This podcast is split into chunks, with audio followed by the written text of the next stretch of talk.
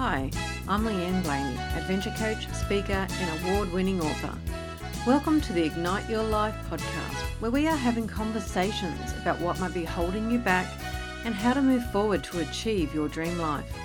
Come along on a journey and set yourself up by having freedom in your choices, becoming grounded and centered, and learn how to speak from the heart. For more information, go to leanneblaney.com. Let's ignite your life. Trish Jenkins is an author and speaker who works with people and organisations who want to build resilience, adapt to change, and lead effectively. That takes courage. Trish's personal story of unexpected imprisonment and its colourful characters will unlock your brave so you can adapt to changing circumstances, rise to challenges, and live life to the full. Hi, Trish. Welcome to the Ignite Your Life podcast. I'm so excited to be here, Leanne. I'm really excited too because I'm looking forward to hearing your story and about our theme today, especially because it's unlock your brave in an uncertain world. But first, let's start with you know your story and how you got to where you are today. Well, great. Okay then. Well, you know, uh, back in the 2000s, I was working for a fellow who ran a mutual fund, a managed fund. What I didn't know is that he was a crook and he was stealing the investors' money, including mine and uh, my role was as a an authorized representative and I was the contact person for people who invested. And my job was to make sure they got paid each month including myself. And there came a time when he said oh there's no payment this month. Now it wasn't guaranteed but uh, that was the first time that had happened and I had to let people know and some people asked for their money back and they got it and so that was reassuring. But then the next month it happened again, and then another month. And became increasingly difficult, and people did become upset and fearful and frightened and demanding. And he became harder to find. What he was really doing, Leanne, was a Ponzi scheme, which, uh, if you don't know, that is where you think you your money is has gone into something and the bit that's coming back to you you think is your increase but it's in fact a little bit of your own money or someone else's. And it, more money has to go in to keep people getting paid, and, and it, eventually it's not sustainable and it implodes. Well, I didn't know that he didn't have any money to pay people. He just stopped because he'd been actually stealing it. And I'm the muggins that is the contact person that people are phoning, emailing, turning up at my house, asking, begging, demanding money. Now, you may know that frightened people can be frightening people. And it was really, really stressful. And I was left out on my own trying to deal with it. And I wasn't overly trained in dealing with this sort of thing, just the necessary training you would normally have. And it got to the point over these months that my resilience ran out. And I became desperate and I became emotionally invested with everyone and I finally said to him, Look, you've got some money over here. Can I use that just for now to give them some relief? Because some of them had become dependent on it. He said, All right, do that. And I knew that it wasn't quite the right way to do it. I just didn't realize how seriously wrong it was. Even though I didn't steal any money, what I did was I used money that was meant for something else and I misused funds. Leanne, I'd like to dress it up to make it look better than what it is. I can't. It's that's what it is. That's that's what happened. That's what I did. And I can't undo it. If I could, I certainly would, but I can't. And very shortly after that, uh, someone reported him to the authorities, and I was invited for an interview where I said, Look, um, I still didn't know that he'd stolen the money. I said, Look, things have been hard. Um, look, I did do this temporarily. Uh, please tell me what to do because, you know, if you like, I can replace that from my mortgage. You know, I'm, I'm quite happy to do that if that balances things up. And they said, You did what? And I went, Ah, oh, this is not feeling really good. Mm. And from then on, it was a slippery slope where we were put into voluntary liquidation, which is when all your assets get sold up until there's nothing left. And that so that happened over a period of a year and a half or so. And when there was nothing left, including our home, uh, had gone, I was served with papers charging me with fraud. Now, that's an F word that makes me very uncomfortable. Mm. You know, that was just horrific. And uh, that took another year and a half of toing and froing, during which time I researched and wrote a, a book. I didn't publish it, but I needed to know where I'd gone wrong. How did I miss it? And so I researched all I could on how people get sucked into these things and how I had been deceived and where I'd missed it. And uh, I, I've since published that uh, afterwards. But what that led to, Leanne, was I in January 09, I went to court and I came home eight months later. I went to prison. So my husband and my three little girls were left to fend for themselves, and he moved us. We moved in prior to going to court. We moved in with my parents, uh, just in case, and the just in case happened. So our little girls, Chelsea was ten, and we have uh, twin girls who were Felicity and Olivia. They were seven at the time, so they were without their mummy, and he was without his wife for the best part of a year. Very uncertain Mm. for them and for you Mm, around mm. what's happening. Yeah, yeah. So that was a big odyssey that, Mm. that I went through, uh, which I do talk about. I'm a professional speaker, so I speak at conferences, and I sometimes I speak on financial matters about watch out for this, watch out for that. These are the questions you need to ask before you put your money in things, and uh, that's how I got started speaking afterwards. And sometimes I'm asked to speak in a more inspirational way about it's not what happens to you, it's how you respond and I had to learn to respond in a way that, you know, the strongest prison bars are in your head. Mm.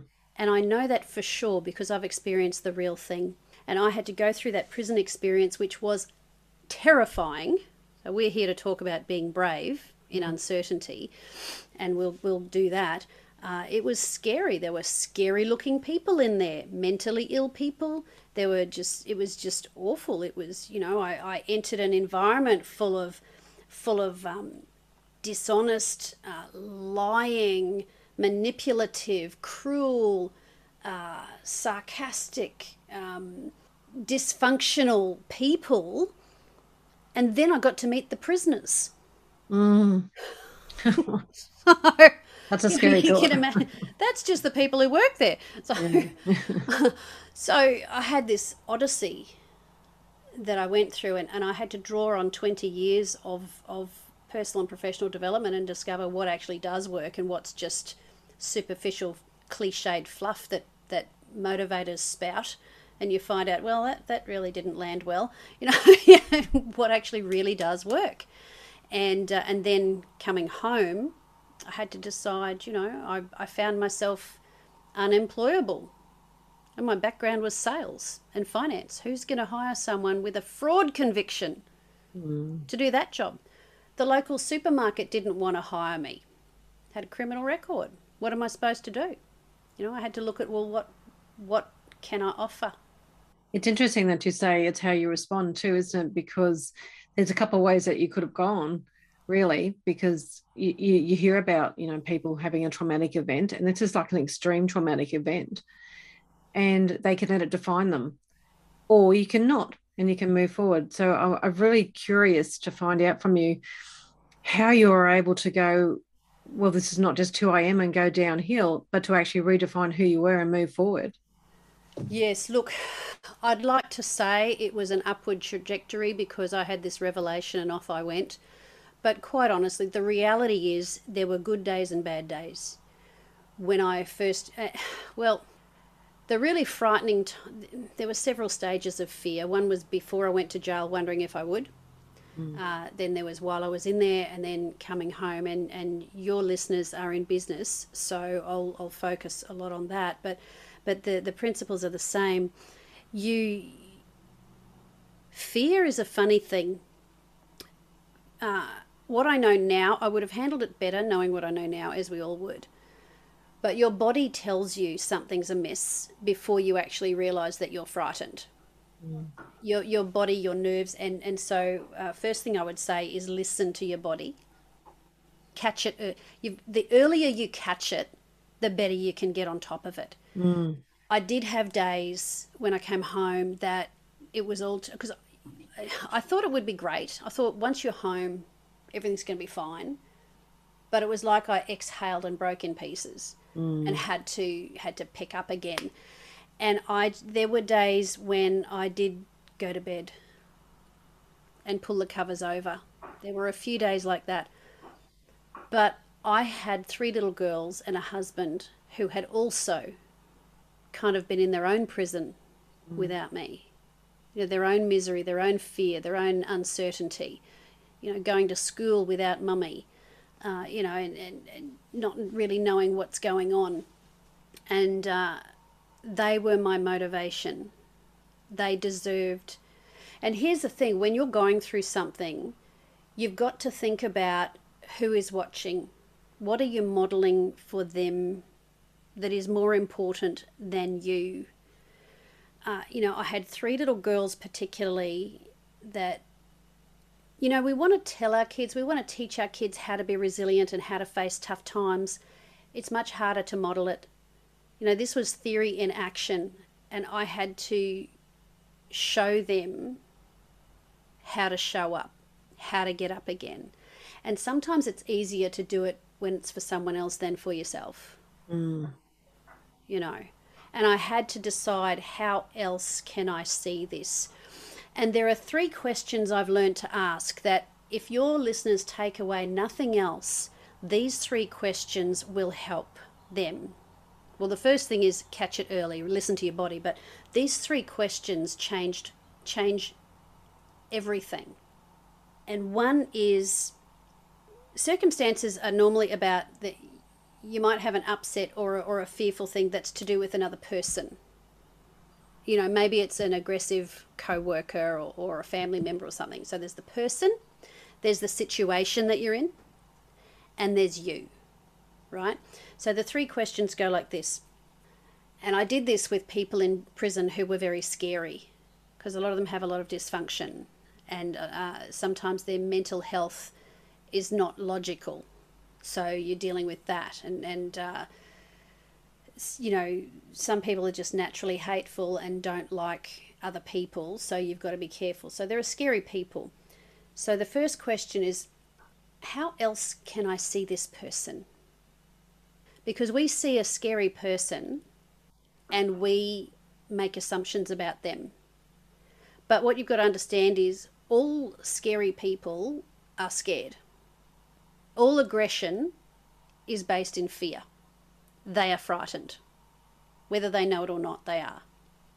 Or whatever it might be. So, how, how else can I see this person? How else can I see these circumstances? Because we see the circumstances through the lens of our own injustice. It's not fair. Um, you know, this shouldn't happen to me. You know, what's another perspective of what's going on?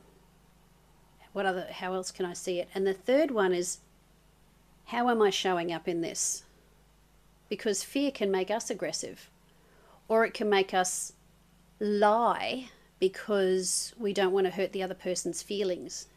Now, I'm not saying you go out of your way to tell someone they look fat in that dress. I'm not, you know, that's hmm. crazy. That's that's that's just rude and inconsiderate. But I am talking about if you have to have a difficult conversation, how are you going to show up in that? So that and when you ask the three questions together, it will help you have that conversation more effectively. And quite often, what you'll turn to instead of being fearful or angry, you will have compassion. Mm. And that will change everything about you. Yeah. You know, I'm sitting in prison with these people around me, and I would start to feel sorry for myself. And here's the other thing self pity is your biggest enemy, not fear. Self pity and I would look to the person on my left, and there's a woman who cannot read and write. And that's part of the reason why she's in there, because mm. she, she just found herself in circumstance. Then I'd look to the other side, and there would be a woman who is glad to be in prison because she's not getting belted up every day. My self pity disappeared, you know. So, yeah, that's how do you deal with fear? You've got to change how you see because how you see determines how you succeed. Not everything that goes on in your head is true. Most people just go with. And if you can catch yourself, particularly with fear, we'll feel it, our spidey senses feel it, we feel it in our body, and it is our body trying to protect us. Fear is your friend, but it's not a very good friend. No. it's it's that friend who hangs out with you who sometimes makes you feel like crap, but they adore you.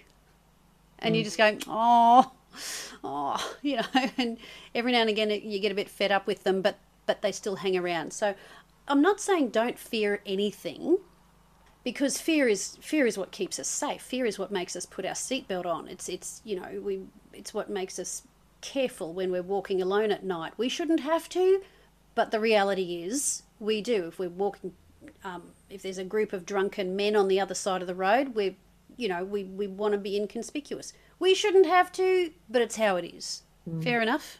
It's, you know, I'm, I'm not going to speak at a symposium about, you know, how we can change that. I do my thing. Um, fear is our friend. However, think of it like another voice in your head, which often sounds like my mother, who wants to protect me. She didn't want me speaking out in public about going to prison because she wanted me to be shielded from what that might mean.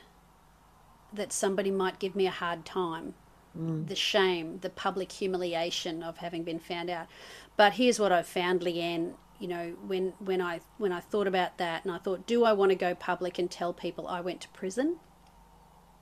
And I had to re- I had to make a decision about the value of what I offer and the value of the people it's for. And I realized that my message is more important than my pride.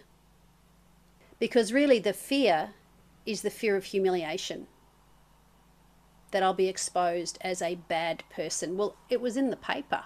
Like I had been publicly named as, you know, I was officially a criminal. Doesn't get much worse than that. Mm. And I think, well, if if what I went through, if I can bring something from what I went through that helps someone else, then it'll be worth it. Mm. So I shifted my perspective away from the fear of being exposed to the honour of having my story heard and having someone say, My goodness, that helped me. Thank you so much. And, and it's very courageous of you to do that because there's a lot of that around. I've I've heard people say, "Oh no, I can't put my real story out there, or I can't tell them everything," because there's a lot of shame around things, isn't there? Mm. We do have these people that want to keep us safe, like our parents, but there's also that shame that society puts on us for for being a certain way. And I know that something that I always think of is someone's behavior doesn't define who that person is. And I really truly, that's how that gets me through. Very similar to your question, is, you know, about that person. And then you go into the situation um, and then yourself. But mm. I think it's really, really important if we want to be brave in this uncertain world, because it is very uncertain. We know what challenging times we've had is to have those tools, isn't it? To be able to go, hey, this is what's happening. And like you said, catch those thoughts before they happen. Yes, being on top of it. And you're right, mm. we are in uncertain times. And we think, well, how can we start a business or grow a business? You know, there's there's all this chatter online and, and in the news about how bad things are. Look, things have always been bad.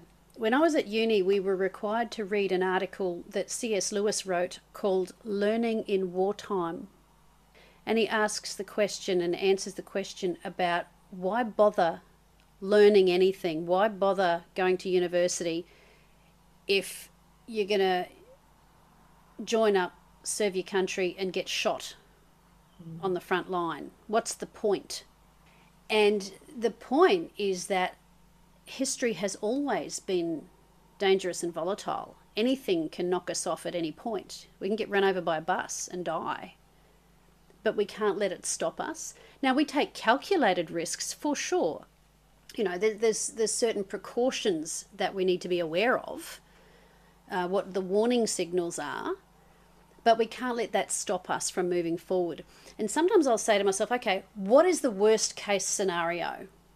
So when that little that that that friend in your head says, "Don't do this, don't do this, don't do this," it's like, okay, thank. I, I actually have a conversation. I say, "Look, thank you for wanting to protect me. What is it that you're actually? What do you think will happen? What's the worst thing that can happen?" Okay.